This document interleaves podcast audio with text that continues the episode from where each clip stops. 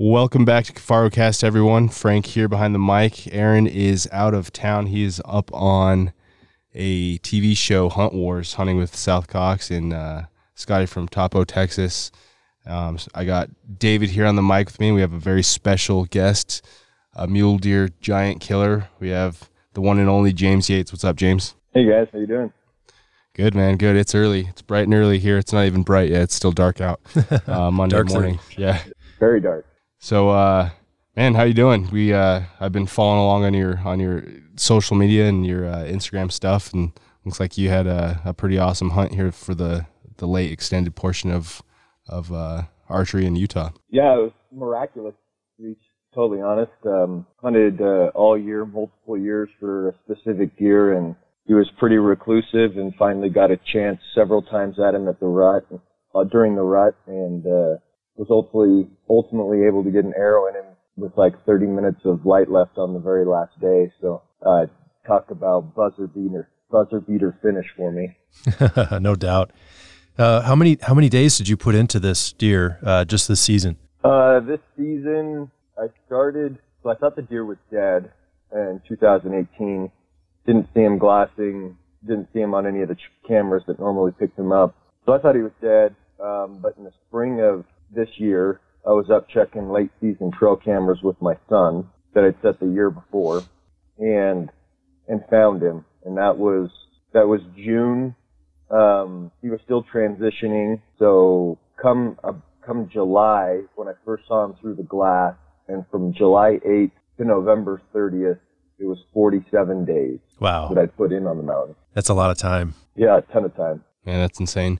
Um, talk about uh, talk about what your strategy is for your trail cams. Do you are you setting up uh, mineral licks, or you kind of just trying to get them when they're transitioning between bedding areas and feeding areas, or kind of what's your strategy, or is it a, a combination of a bunch of things? combination of a bunch of things. In Utah, it, it is legal to use uh, attractants um, like uh, like mineral licks, uh, buck jam, uh, deer king. I I use a lot of um, just to save money because I don't know if it really makes a difference. I I use water softener salt, uh, and that seems to be pretty productive. Um, and then I, I do typically like to look for trails. Uh, bedding areas seem to produce more daytime photos and, tra- uh, you know, active trails, kind of like what you said between feeding and, and bedding areas. Feeding areas, particularly for this deer, really only turned up night photos. Um, the other difficult thing about this deer was he just held no pattern.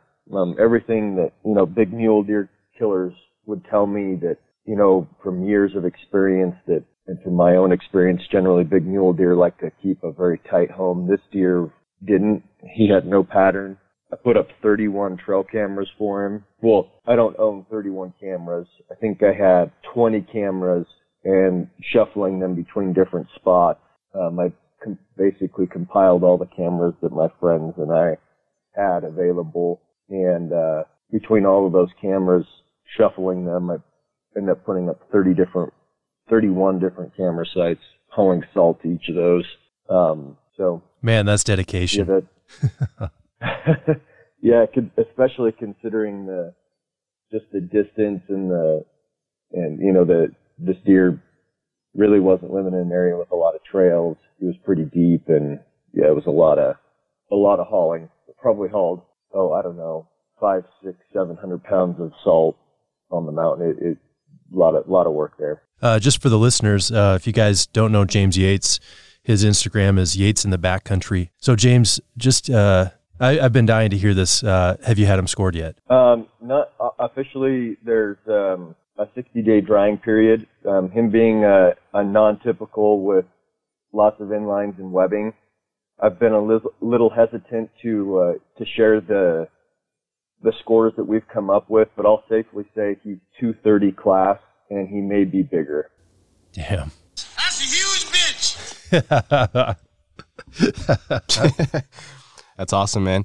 So, uh, with I've only hunted uh, the front country of Utah once, and David lived there for several years and hunted it quite a bit. With the amount of pressure and uh, recreation that goes on in that specific portion of this state, um, Yeah, it definitely does make sense that that deer kind of did whatever didn't have a, uh, I guess a, a set routine just because I'm, I'm sure for a deer to get that big and that old, it, it, it had to, uh, had to move around a lot and adapt to the, to the, uh, to its surrounding conditions and basically become a ghost for most of the year. You didn't see, you said you didn't see him all of 2018. Yeah. And um, the other, the other, my, my, you know, a lot of people have been following along Martin Chagnovich had spent a lot of time on this deer as well, and I believe he told me he only got one or two trail camera videos of him all year that year as well. He thought he was dead most of the year as well. He does a lot more shed hunting than me, so he picked him up on the winter range quite a few times. Um, and I, I'll go out shed hunting a little bit, but not, that doesn't strike my fancy as much as it does for him. I tend to use all my brownie points hunting, so you know, I think you'd see him the spring of 2018. Um, but towards the end, he hadn't seen him either. But yeah, like you were saying, Frank, the the extended unit, and David can speak to the truth of this. Um, you know, one thing that's kind of funny about a lot of hunters, not funny because it makes sense, is people tend to keep you know the areas they hunt pretty tight-lipped. But then all of a sudden you get to you know Wasatch Front hunters, and they're they're not very necessarily tight-lipped about their unit. They're certainly tight-lipped about the spots they're hunting you know, you see a lot of people saying they hunt the front. Well, the reason for that is it already gets so much damn pressure that it really doesn't matter. I mean, I'm, I'm not kidding. That unit, the extended portion of the unit probably gets 20 to 30,000 hunters uh, from September to November, and that's that's not a joke. Um, you know, it's right next to Salt Lake City. Tons of people, anybody with a valid archery tag in the state can hunt it, and you will see so much frustration from so many hunters, including locals, including myself, probably including David. Uh, just hunter pressure. The animals are extremely fluky. They, you know, they're extremely jumpy. That's actually half the reason why I created that ADAC bino harness to be as quiet as it is because I've, I, the, the deer are just so jumpy. You need every edge you can get with, uh, with noise. And, uh, the, the pressure of the front, like you were saying, Frank, kind of, in order for a deer to grow this big and this old on this unit, he has to be reclusive. He's got to be in an area that, that's thick, that, you know, doesn't have a lot of trails. He's got to be in an area that, that, uh, has all the, the, the right feed, uh, and, um, you know, when all those things come together, the unit does have genetics if, if the deer are allowed to get old. And with the popularity of of hunting seemingly increasing in our area, um, or I should say maybe people are just getting more hardcore. It seems that we are seeing fewer and fewer of the 190 plus deer that the, the front used to be known for, and and now it's it's slim pickings on those bigger deer. Yeah, and for anyone uh, wondering what the Wasatch Front's like, it's uh, I kind of cut my teeth uh, bow hunting on that on that unit. Um, I mean, I bow hunted since 1989, but I didn't really bow hunt until I moved to Utah. Um, you're basically looking at uh, August through November for for deer, for elk, December 15th, something like that. It's an archery only area. Uh, you're fighting against, you know, dozens of other guys going after the same animal. You're hiking 10, 15 miles a day, sometimes in knee deep snow. Uh, it's not easy. It's it's it's really a, a tough hunt. Um, the odds are against you. And for this deer that you shot, I've been everywhere and I've never seen this deer. I have cameras everywhere. I had cameras everywhere when I lived in Utah.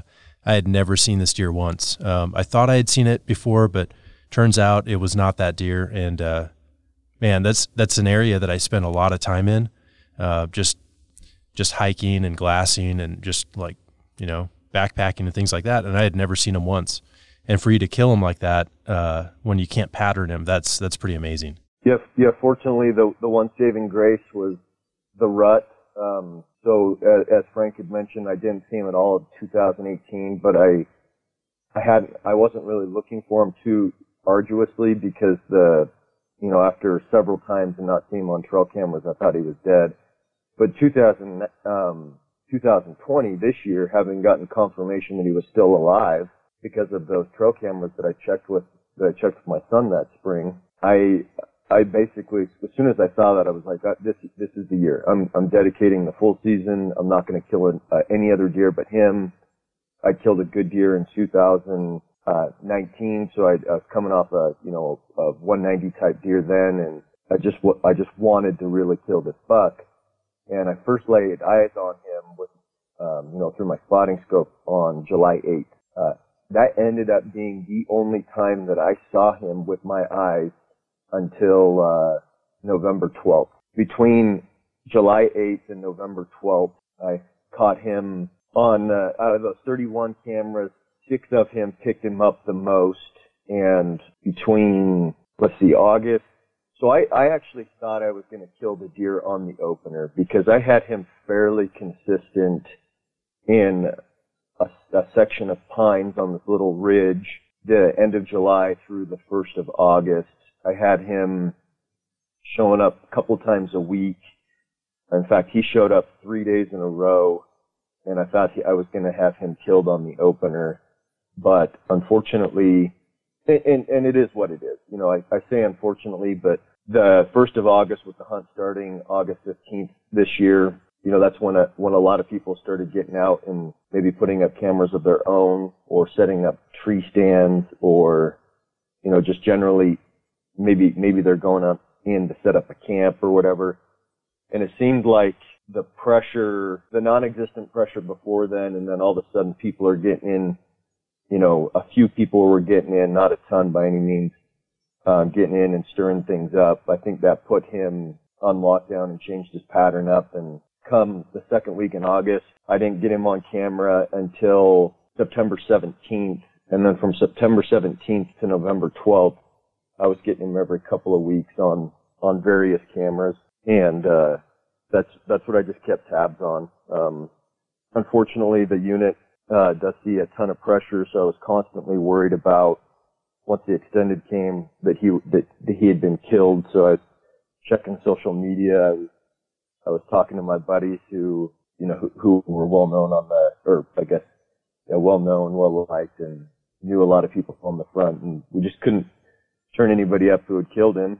Um, you know, and then I'd get a trail camera picture of him, kind of be put at ease. And, and then November 12th came, and that was the first time I'd seen him, um, similar area, just a little bit more south facing and, um, a little lower in elevation. And, uh, right where I had, you know, the, the late season cameras pick him up on previous years. And it was a, a, a better hunt. I was seeing him more frequently, but, uh, just to give you an idea, I'd wake up at you know, especially those early, those early months when we were, you know, when the sun's coming up at five, you know, 5.30 and, uh, I was getting up at like 3 a.m. and I just knew, I just knew that I wasn't going to see him. I'd get up and go glass, you know, August time frame, J- July, August, uh, some in September. I'd get up and get up at 3 a.m., hike my, my brains out, get to the glassing spot by first light, various glassing spots, and I knew I just wasn't going to turn him up. And I, he he was I can't remember if it was David or or Frank. One of you said Ghost. That was actually one of his nicknames. Um, I knew of two other guys who were hunting this deer. I'd already mentioned Martin Chagnovich, and then um, one another one of my close buddies, Luke, um, had also hunted this deer a previous year, 2017. And Luke had actually nicknamed this buck um, Ghost just for that very reason that he uh, was seemingly impossible to pattern, and half the time you thought he was dead. Uh, Luke, as well, thought he was dead in 2018. So, hmm. so you talked a little bit about like getting up early and stuff, but I've I've heard stories about you doing, you know, midnight camera checks and things like that. Tell us tell us some about about what it what it took for you to be successful and what other people could do. You know, because you're balancing like a full time job, you've got, you know, wife and kids, and yeah, it's a lot of stuff. Yeah, so just like you know, just like so many of your listeners probably, um, you know, I don't have any real distinct advantage. Um, I, I'm a chemical engineer. Um, I'm a consultant, so that does give me a little bit of flexibility on when I can work. But for the most part, I need to meet core hours in my office, interface with other engineers and designers. But the one thing that I do have going for me is I do well on little sleep. Um, so I, that's something my mom gave me because she's the same. I don't require a lot of sleep, so I've got two. I've got additionally, I've got two kids, a, a one-year-old and a four-year-old. They're both boys, and they are absolutely chaoses. Um, I've got you know my my beautiful wife, but uh, you know, in order for me to find a balance in life and work and family, and you know, try to be the best dad that I can, I end up doing, like David said, a lot of midnight trail runs, checking cameras. I I ended up going in. There there were six different times from July through probably, I don't think once October came I did any of the midnight runs, but from July to say mid-September, I did six different nights. I didn't sleep. Um, I, I went in and I checked, you know, 10 to 15 cameras, um, which, which took me all night considering how spread out, how spread out they are and how thick the area was. But, uh, and then I I'd get out of the canyon. Um, I'd uh, either run home and shower. If I was running late, I I kind of just wash my face in in any one of the the creeks there. There's a couple different trailheads that I used to approach the the area depending on where depending on where he was and or or where I was checking the cameras and anyway, so I either wash my face in the creek and have a change of clothes and a a, a very needed stick of deodorant, go into work, or I'd I'd uh, go home and and shower before I'd come in. But yeah, it was six different times I pulled a complete all nighter, and probably another half dozen to a dozen times that I was out till midnight, 2 a.m. So that, that's kind of what I would do is I'd check cameras at night and uh, try to glass during the day, and then once the hunt started, I was definitely trying to hunt during the day and check cameras at night, or if I was I just try not to disturb the area actually. So I was relying on my cameras. That I felt like I felt more confident that if I was in the area and I bumped him at night, that it wouldn't be as harsh of a bump because he would have been up and active and feeding versus bumping a deer out of its bed can be kind of a catastrophic bump. Mm-hmm. That's the, the opinion I took. Um, I don't know how valid it was. Plus that just seemed to be when I had time. A lot of my close friends know that that I'm a night owl and and do well on on little sleeps. If I had an advantage on this year, that that's what it was. Just that I was willing to to do those night runs, and that's kind of what I had to do in order to. That's what I have to do. I mean, that's that's not something that I've just done on this year, but you know, tons of my hunting on the Wasatch Front. I think that's probably how I've been. I've kept my my little advantage is just the the grind and the work ethic, checking cameras at night, and and just waking up really early. Um, that's what you got to do with work and a little family. So. Yep. I, so you have a really good point there. Too many guys, especially new hunters, are screwing around in their area that they're going to hunt two weeks before the hunt and like pressuring the animals. You know, do that work beforehand. Do that, you know, early summer. Uh, I know in you know the Denver area we can't get into the mountains because there's so much snow still, but uh, you know in Utah you should be fine. Like, you know, put in the work early, and then the last few weeks, sit back and glass from afar. Don't pressure them. Uh, that that stuff drives me crazy um, when I go into hunt an area and like, you know, two weeks ago they're everywhere, and now they're not there any, anymore. Yeah, I thought I was going to kill this deer on the opener. I, I thought he was dead. First part of August, when he hit that, when he hit, I just thought I had him finally had him patterned, and then then all of a sudden I start seeing more guys at the trailhead, more, you know, obviously hunting trucks, because on the Wasatch Front there, there's, uh, you know, a huge diverse class of recreators. And you got a lot of hunters who drive very specific vehicles. And you've got trail runners, mountain bikers, um, all of the people use the trailheads. And, uh, but you can start to see, uh, trucks with hunting stickers and stuff starting that August time frame and sure enough, I could start to see the, the hunters show up and start doing their, their preseason work, if you will, and I think it ended up bumping him out of this pattern. So I could, I, I, I, I agree. All of that work needs to be done beforehand, and you, you definitely don't want to be in your area pressuring up, throwing those deer off their patterns. That's why, you know, August 15th in Utah, Utah kind of goes on a floating cycle, so it's not always August 15th opener, but this year was the earliest that you can bow hunt deer in the cycle it's an advantage because August 15th, the deer are deep in their summer patterns.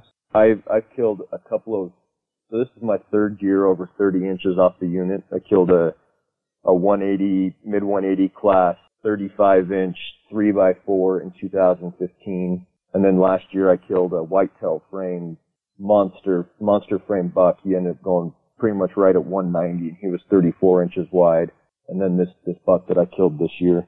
Both of the both of those other deer I killed.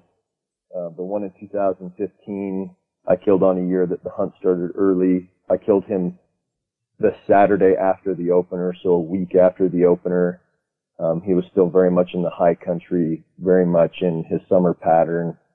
Um, I killed him in an escape route. Um, that deer was uh, escaping some pressure in the basin, um, so he was still in the summer pattern. I knew what trails he liked to use. And then the deer last year, 2019, I killed the second day of the hunt, again in his summer pattern. Uh, he he too was getting a little pressure, and I knew what trail. I'd actually been on that deer that morning and decided not to take a hundred yard shot and was rewarded. I saw what trail he was using to get into the pines. That same day in the evening, I the deer was working up and out of a basin because of some noise in the bottom of the basin and was on that same trail and cut him off and shot him. And so this deer. Oh, that I was going to say that's another thing about the Wasatch Front is, you know, when people hunt it, be prepared. You've got to you've got to know how to shoot. Uh, I've heard stories of guys taking hundred plus yard shots because you just can't get close. It's too thick. Uh, the deer are pressured for what three four months out of the year. Um, yeah, it's not easy. No, it's not. I've I've bow hunted every state touching Utah except Nevada, and I've killed a buck and a bull in every state touching Utah except Nevada. Nevada is really stingy with their tags, but yeah, I, I not to put the front on a pedestal, but I, I honestly feel it's the hardest unit I've ever hunted. And I've heard a lot of people who, who have hunted a lot of different units say the same, that it's the hardest unit in the West, the most pressured unit in the West. It's, it's crazy. And like you said, David, it's, it's, it's impossible to even get close. So you have to be capable at shooting in extended ranges. Um, you know, I, I'm not a big advocate of taking 100 plus yard shots um, I've never killed an animal beyond 90 yards on the front. Um, that being said, I have killed an animal at 90, but it was a it was a controlled scenario. The deer was unaware of my presence, and just so everyone knows, I um, I'm a member of the Easton facility out by the Salt Lake International Airport. Uh, you can shoot indoors pretty much out to 80 yards and outdoors out to like 120. Um, it's a fairly costly membership, and I shoot there two to three times a week either in the evenings or after my after work or during my lunch breaks. And then I blank bale in my garage so that I'm shooting at least five times a week, if not every night.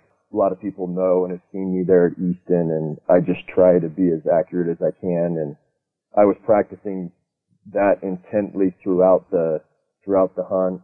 Um, I shoot enough that uh, a lot of people really only touch their strings, you know, once every other season. I shoot enough that I I need to reserve my bowstring. I can generally get a season out of my bowstring, but I typically need to reserve all of the serving on my bowstring once in the summer, um, towards July or yeah, end of July time frame. I need to reserve the serving on my bowstrings, and I get handmade custom bowstrings from a top-notch guy here in Utah named Ken.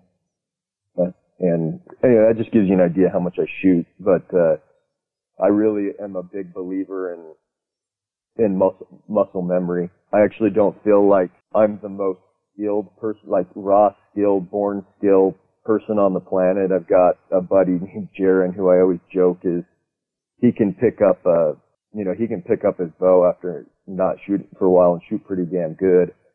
I'm the type of guy that my skill is masochism. My skill is I've got a grinding nature. I've got I'm not born with any particular talent other than being able to grind and I tend to excel in things that I can develop muscle memory and you know grinding type sports. I was a wrestler and you know I enjoyed long distance running and stuff that I could grind through um and just work hard, develop muscle memory or just a grinding mentality. That's that's the areas that I've kind of excelled in my life yeah, shooting and staying consistent on your shot was is, has been very important.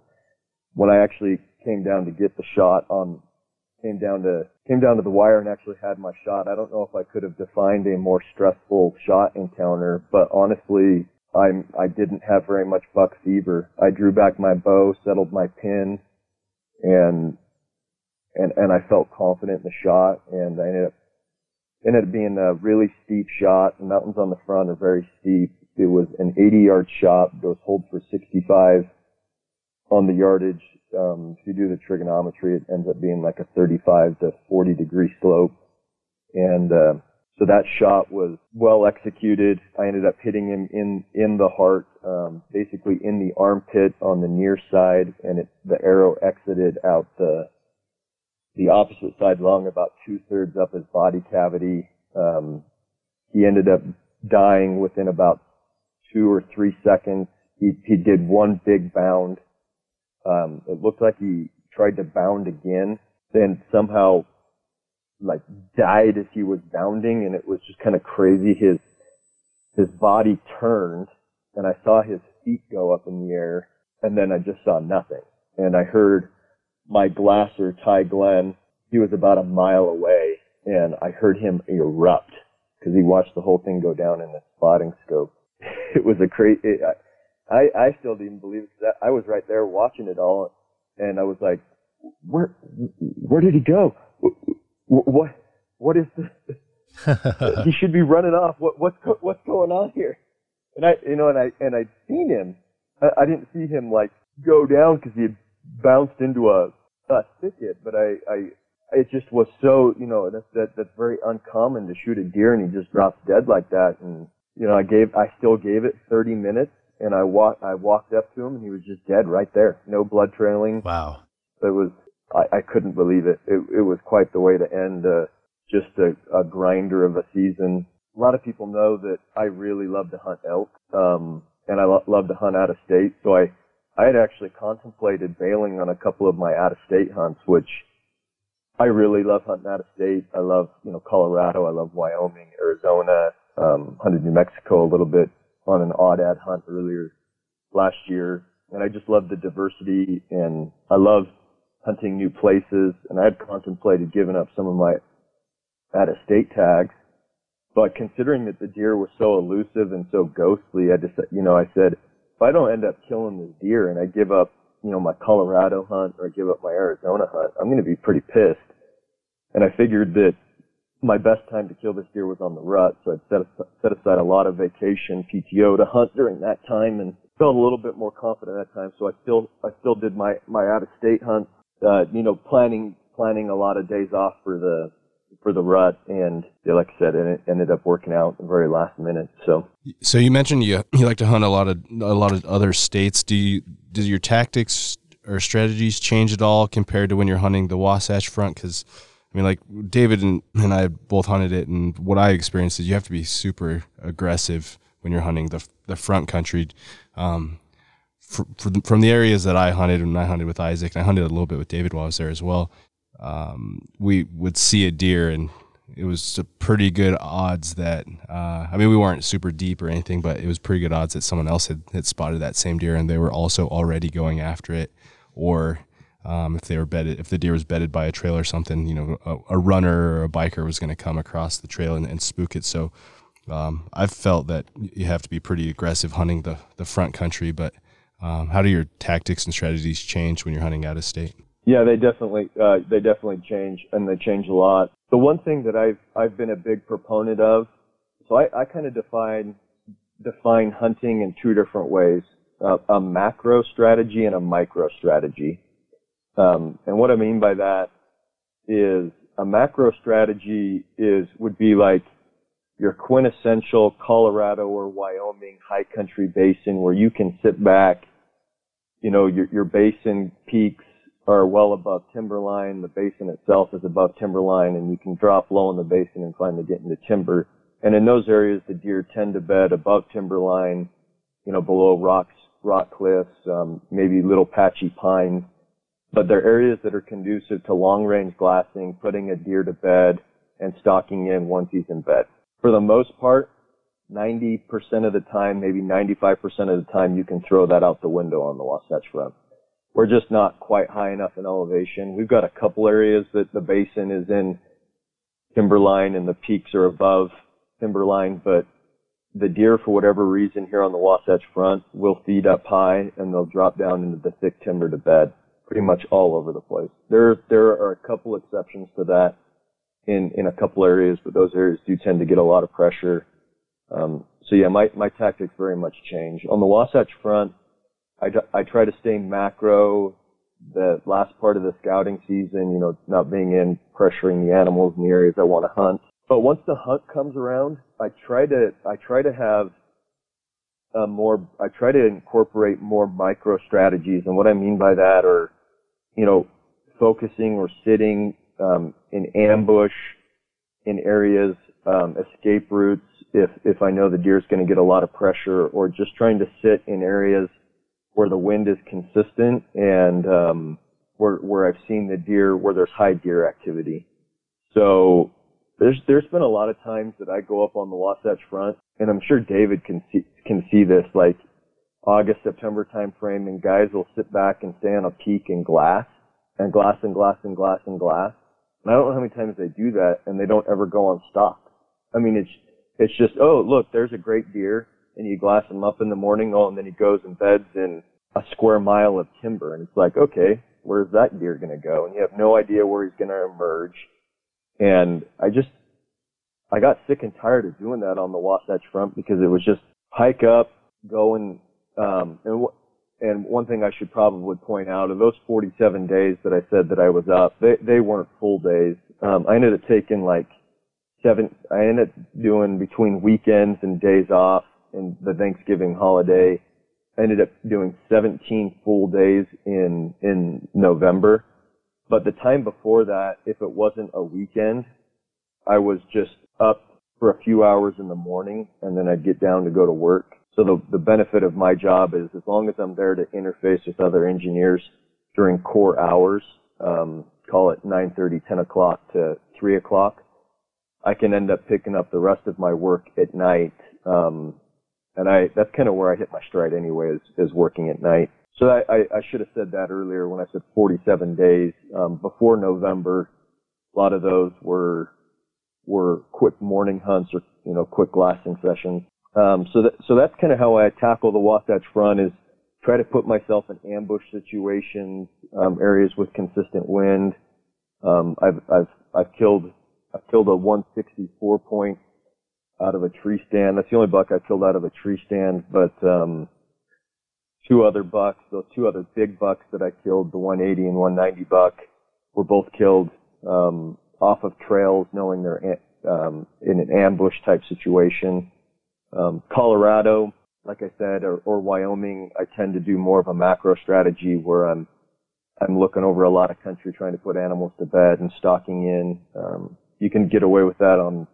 I hunted the OTC. I killed a pretty heavy, nice three by three with good eye guards on the Arizona OTC desert hunt. Um, there you can do the same thing, glass long range and put animals to bed and stock in. We, uh, I did that on an odd ad hunt in Mexico, glass long range. That was rifle.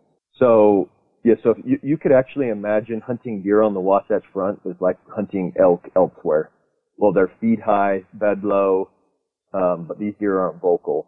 So it, a lot of the times you go up and you don't even see animals. Um, but, uh, I figure if I'm, if I'm in a better micro strategy, that the chances of me seeing the deer are a little bit lower because I'm not, you know, at some big glassing point. But if the deer does come into the area, then then I've got a good chance of killing him. Um, so that's that that's kind of how it it it divides up for me. I just look at the terrain. What are the usable features? You know, what what makes a hunt difficult? What makes a hunt easier? And I kind of dissect it that way. And I don't try to force something that isn't there.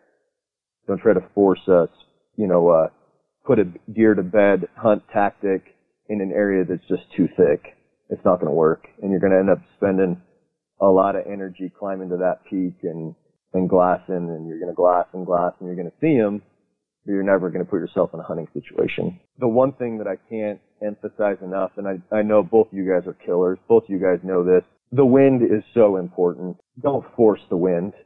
I mean, it, it's just, it's one of those things that the deer don't even need to be that pressured. You could be in remote Colorado where I've questioned if some of the deer I've hunted in Colorado have even seen a person more than five times in their life. and you can't even get a you can't even get away with wind then. Like the the wind is just just don't force the wind. That that's David can David knows this because he's hunted the front a lot. But people will just hunters specifically, new hunters will just try to force situations and just hope and pray that things will work out. You're never going to fool a deer's nose, and you're just going to waste energy. Yeah, I definitely noticed that when I was hunting there. Uh, I was hunting with Isaac, and we had spotted some a buck chasing some does, or kind of not really chasing, but kind of rutting up some does and and uh, circling around them and stuff. And sure enough, there were some hunters that were walking directly at them with the wind. And uh, yeah, those, those those deer got out of there immediately. We were just like, wow, that was that was interesting. But uh, but um, last time you were on, you kind of talked about your arrow setup, and this is one thing I wanted to touch on because um, I saw that you posted about it the other day as well. You hunt with two different arrow setups in the same bow, and you have do you have two different sight tapes, or kind of go over that and why you do it? Okay, yeah. So um, yeah, so I, I'm an engineer. I'm a I'm a geek. I'm a nerd. I'm a super detail freak. And in 2013, I started bow hunting. I've rifle hunted all my life, kind of casually in Utah and Wyoming. Um, but I'm the type of person that goes head over heels. So although in 2013 I started bow hunting, I'd never even touched a compound bow before that. I went head over heels. I think I used a pro shop for the first two years. But then after that, I had literally obtained every piece of equipment a pro shop has, press, vise, arrow saw, you know, all sorts of levels. And, and I do all of that at home. You know, I have a, um, paper tuner, big blank bale at home. So I, yeah, so I, so I do two things. I'm very consistent on my shooting. I conti- I constantly make sure my bow's in tune because, uh, bows do go out of tune. Um, and you need to, and you need to stay on top of that. Um, but uh, yeah, so I so I to answer your question, Frank, I do shoot two arrows out of my bow, and the reason for that is I, I subscribe to both strategies.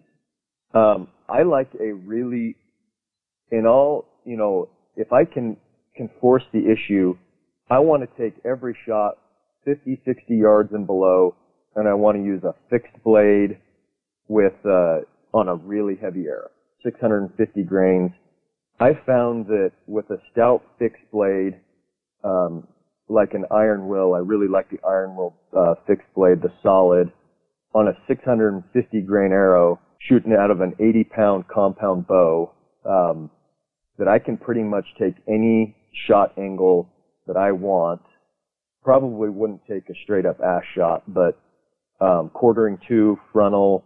Um, I've breached the meaty, thick part of an elk shoulder on a bull in Arizona uh, on one of those late archery tags a couple of years ago with this arrow. And from that, from that point moving forward, I was like, man, if you, if you, if you can take, I do a lot of hunting by myself. And if you can take quartering to shots and breach that front shoulder, that's just, that's just amazing. That opens, it's going to open up the world. So, so that, that's kind of how that arrow came to be was that Arizona hunt. I'd actually built that arrow specifically for that hunt. But that arrow suffers in that the trajectory beyond like 60 yards just sucks. Like if I'm two yards off on, on ranging or if the animal steps or, you know, some, you know, even the high end rangefinders probably are only accurate to plus or minus a yard out to 80 yards and a yard or two at 80 yards with that that 650 grain arrow, that that that can be many inches vertically on an animal and put you in or in or out of the kill zone. So the flip side of that, taking shots beyond 60, 60, 70 yards, I like I like a lighter arrow with a mechanical on them so that I've I've got more margin of error on my my ranging. Kind of funny that you'd brought this up, Frank, because I had the same conversation with uh, I call him Iron Will Bill uh, Bill, the owner of Iron Will, and you know, I was, I was telling he wanted to, he called me up and wanted to hear the story on my buck, and we were kind of having this this uh, conversation about fixed blade versus uh, mechanical. And like I said, I I would I would have loved nothing more to to shove a, a uh, iron will through this buck's um you know both his lungs, but the situation was a longer shot. Um, it was in a thick area, a um, lot of lot of asp- a lot of uh, low-hanging aspen branches, and I needed a flat shooting arrow. Uh, this arrow, this flat shooting arrow of mine is it goes 310 feet per second. It was 425 grains, uh, and I tip it with a, a 1.5 inch Sevr. Uh, I really like the Ulmer Edge before the the Sevr, and, and the Sevr came out and made improvements to it. So I, I really like that broadhead. So how I how I do this is like Frank had mentioned, if you can work through the tuning, so you can play with different spine arrows and you can play with front of center weight. Um, so that's exactly what I do. Is uh, my heavy arrow? I use a, a stiffer spine, and I really like iron will um, the iron will insert and collar system. I've been a big believer in that. I've I've used those types types of inserts with collars since 2016.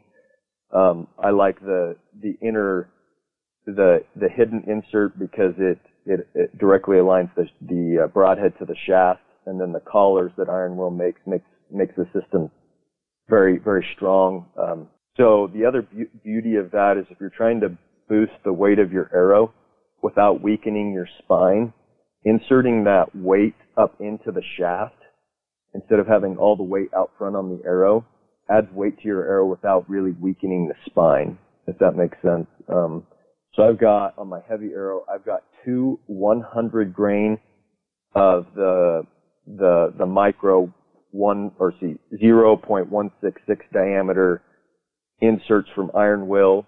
So I've got like the first six seven inches of my arrow is all metal core. It's all it's all insert. Um, so that decreases the flexible range of the arrow, which increases the the spine.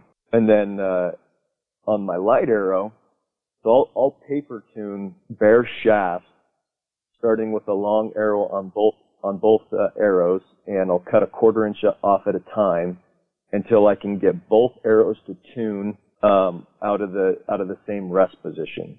You know, left and right tears I'm trying to completely avoid. Nock low tears I'm trying to completely avoid. Um, nock nock high tears don't don't worry me that much. Um, the the nock end of the arrow coming out a little high does not worry me at all. Um, so that's kind of what I'm looking for when I'm tuning the arrows. Um, if I can get them complete, if I could completely eliminate the left and right tears, and and if one arrow has a slight knock nock high tear, I'm not, I'm not worried about that. I try to tune such that the fixed blade arrow, the heavy arrow, is perfect, and if the the light arrow is coming out a little nock high, that's that's fine. And then I run two different sight tapes. So on my black gold sight, the, the front sight, I, I, I shoot a three pin. I know I've heard a lot of people say that they shoot a single pin more accurately, but I've been in so many jump hunting circumstances that I like a three pin. So my, my light arrow, the pins are 30, 40, 50. And then the sight tape on the conventional sight tape location is for that arrow. On the back side of that, on the black gold, there's a little screw hole that I use as my indicator pin, and I paste uh, a pretty thin strip for a sight tape for my heavy arrow on the back side of the, the black gold. My Instagram actually has, I think, either a saved video or if you look back on my post, kind of some pictures of how I set this up. And I've had this conversation. I think when I sh- when I did a bunch of posts on this, I think I got 40 or 50 direct messages asking more about it. So it's a fairly popular topic. Um, so I post that on the back, but then the, the key is knowing what ranges those three pins are with my heavy arrow. And it turns out that it's pretty much, for my setup, it was pretty much 20 for the, the 30 yard pin, it's 20 for the heavy arrow, and then it was like 29, pretty much close to 30 on the 40 yard pin. And then the 50 yard pin, it started to drop. It was more like 36 or 37.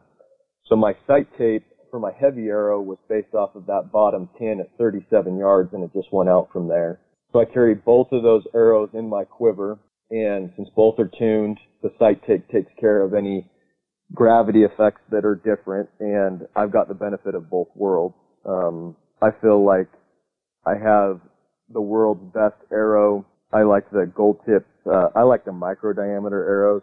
I personally shoot the gold tip Pierce um, tours Easton Easton's got something comparable. Most manu- arrow manufacturers have those denser core micro diameter arrows. I really like those with the iron will uh, insert system with the collars. Um, so that's uh, that's kind of what I do. I've got the benefit of both worlds. I'm ultimately forgiving on close range shots. I've even noticed that with an arrow that heavy, uh, you can punch it through brush and still kill. I killed a bull in Idaho uh, last year, and I punched it through a little bit of brush with an iron will on that heavy arrow, and it still killed. Shot angle is more forgiving, but then you know the weakness of that arrow, like I had mentioned, is trajectory, um, and not it's not very forgiving on range accuracy out beyond say 50 yards. And then comes the lighter arrow, where I'm a big proponent of of range forgiveness um, because the I think everyone's been in a situation where they range a deer, they slide their slider, and then the deer moves. Uh, being able to take that shot right then is, I think, ultimately important, especially if you're hunting ambush situations.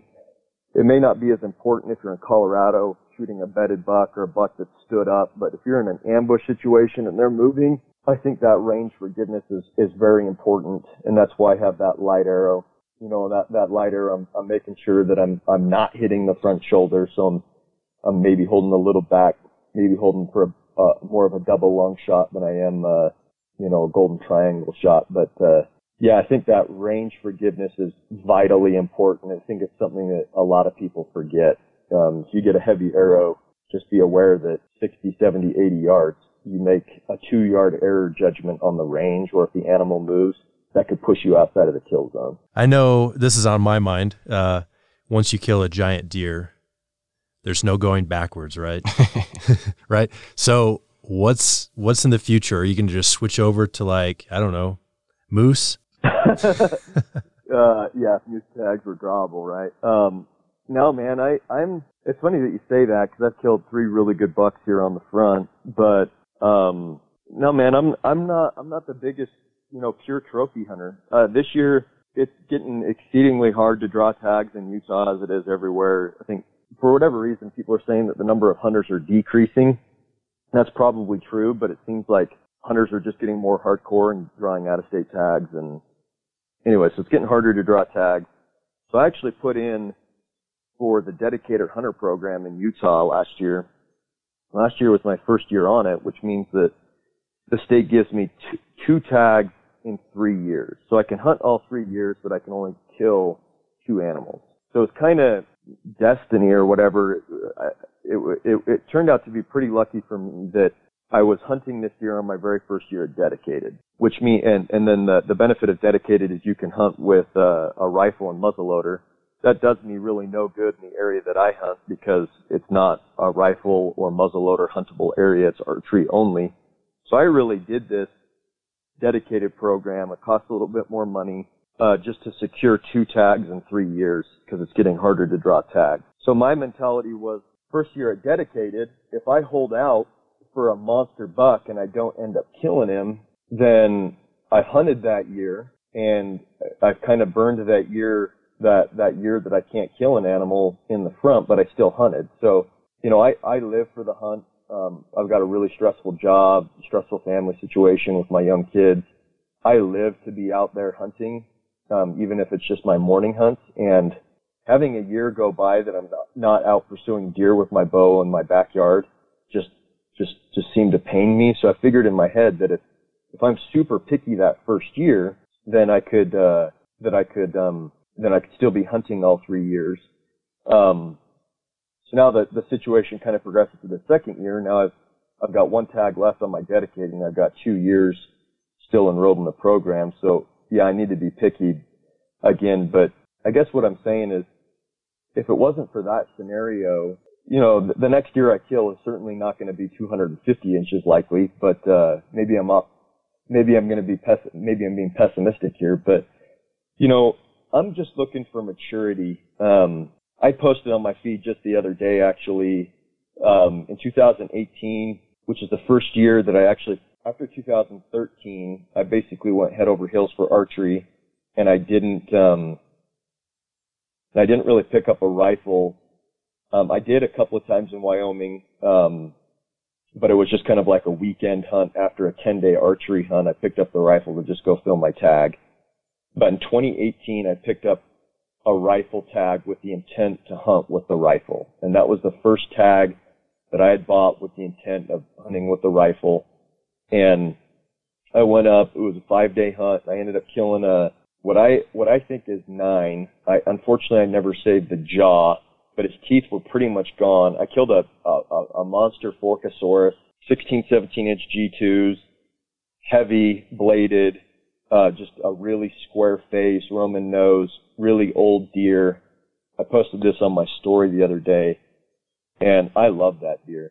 In fact, I'm down here in my man cave and I'm looking at that deer right now, and he is one of the smallest deer score wise that I've ever killed. But he's got one of his main beams kind of corkscrews.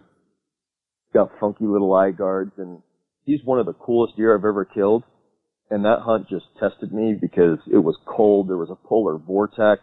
It was a, a backpack rifle hunt. It was basically applying my archery mentality to a rifle hunt. And that hunt was just, that hunt was just badass. And I killed a super old animal. So that's, that's kind of what I'm looking for. Um, you know, th- this coming year, I want to find a big old mature animal. Um, you know, size, it, I would, it would be great if I could find a, a 190 type buck you know, th- those are becoming way few and far between, even working extremely diff- hard to find them. So I'm just looking for, for maturity.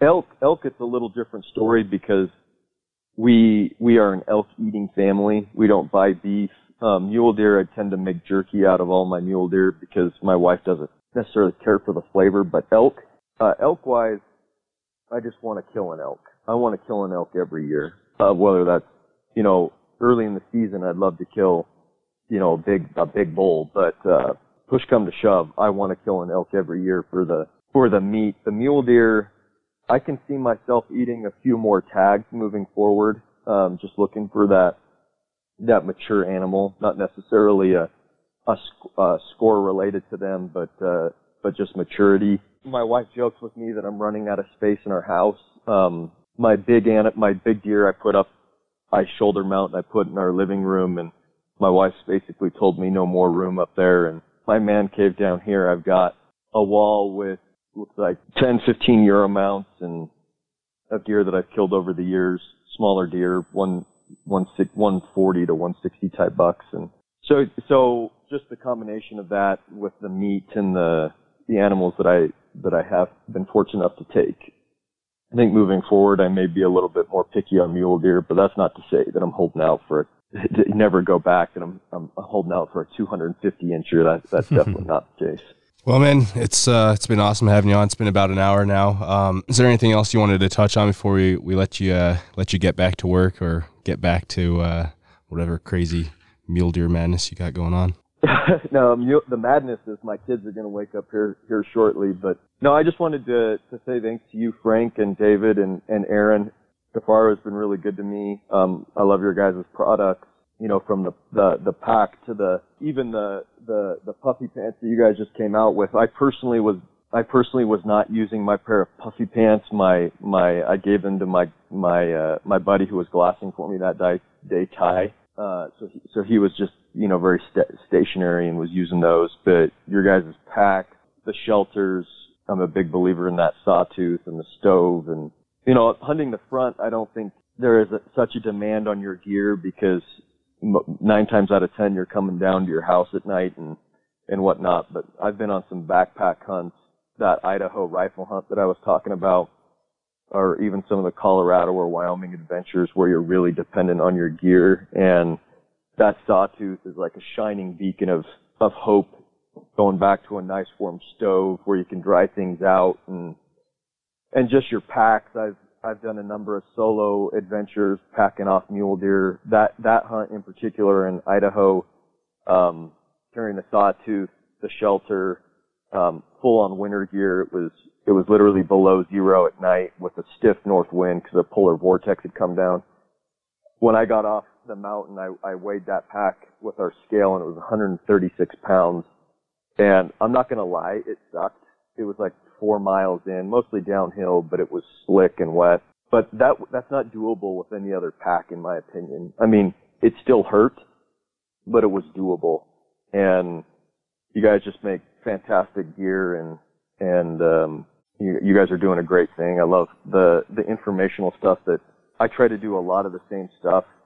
I, I try to promote and, and share information and a lot of guys follow me because I, I do get technical and I try to share a lot of that technicality.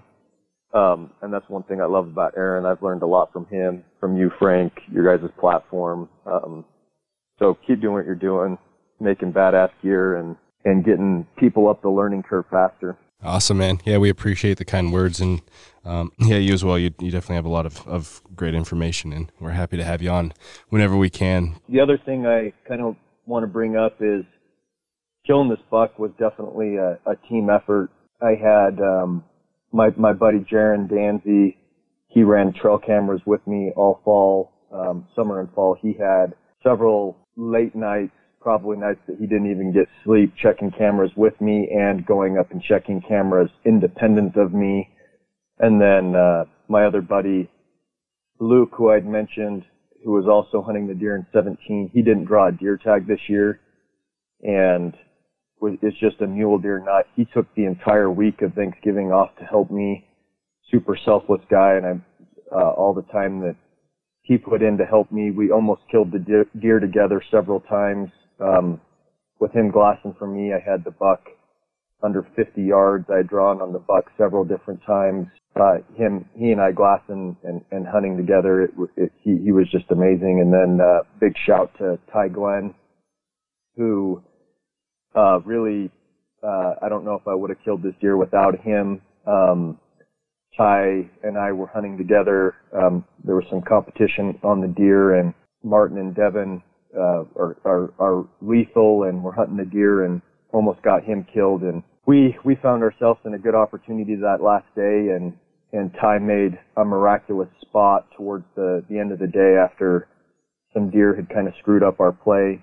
A different buck had come in and pushed out the does and Ty, uh, right before last light, Ty made a miraculous spot, which allowed me to make a, a really aggressive stalk to cut the distance um, quickly. And once I got in the red zone, I kind of slowed things up and navigated the crunchy snow. But again, I, I don't think I would have killed this deer without the help of those three guys and scouting and their glassing efforts and um, trying to pick that mountainside apart together. It was it was quite the chore. So thanks so much, guys, and can't say enough about good hunting partners. They're they're instrumental to success on these big deer. Right on. Cool, cool. Yeah, it's definitely a, a, team effort when you get something like this. So, yeah, good job, guys. Uh, I'm sure you'll never forget all the help you got. No, never will. I mean, those guys are. I'm in. I'm in their debt.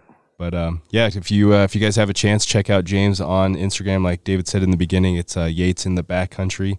Um, check out all of his cool hunting adventures and stuff like that. And uh, yeah, man, thanks again for coming on, and, and we'll talk to you later. Cool. Thanks for the invite, guys. Thanks, David. Yep. Take care, man. Nice chatting. Yep. See ya.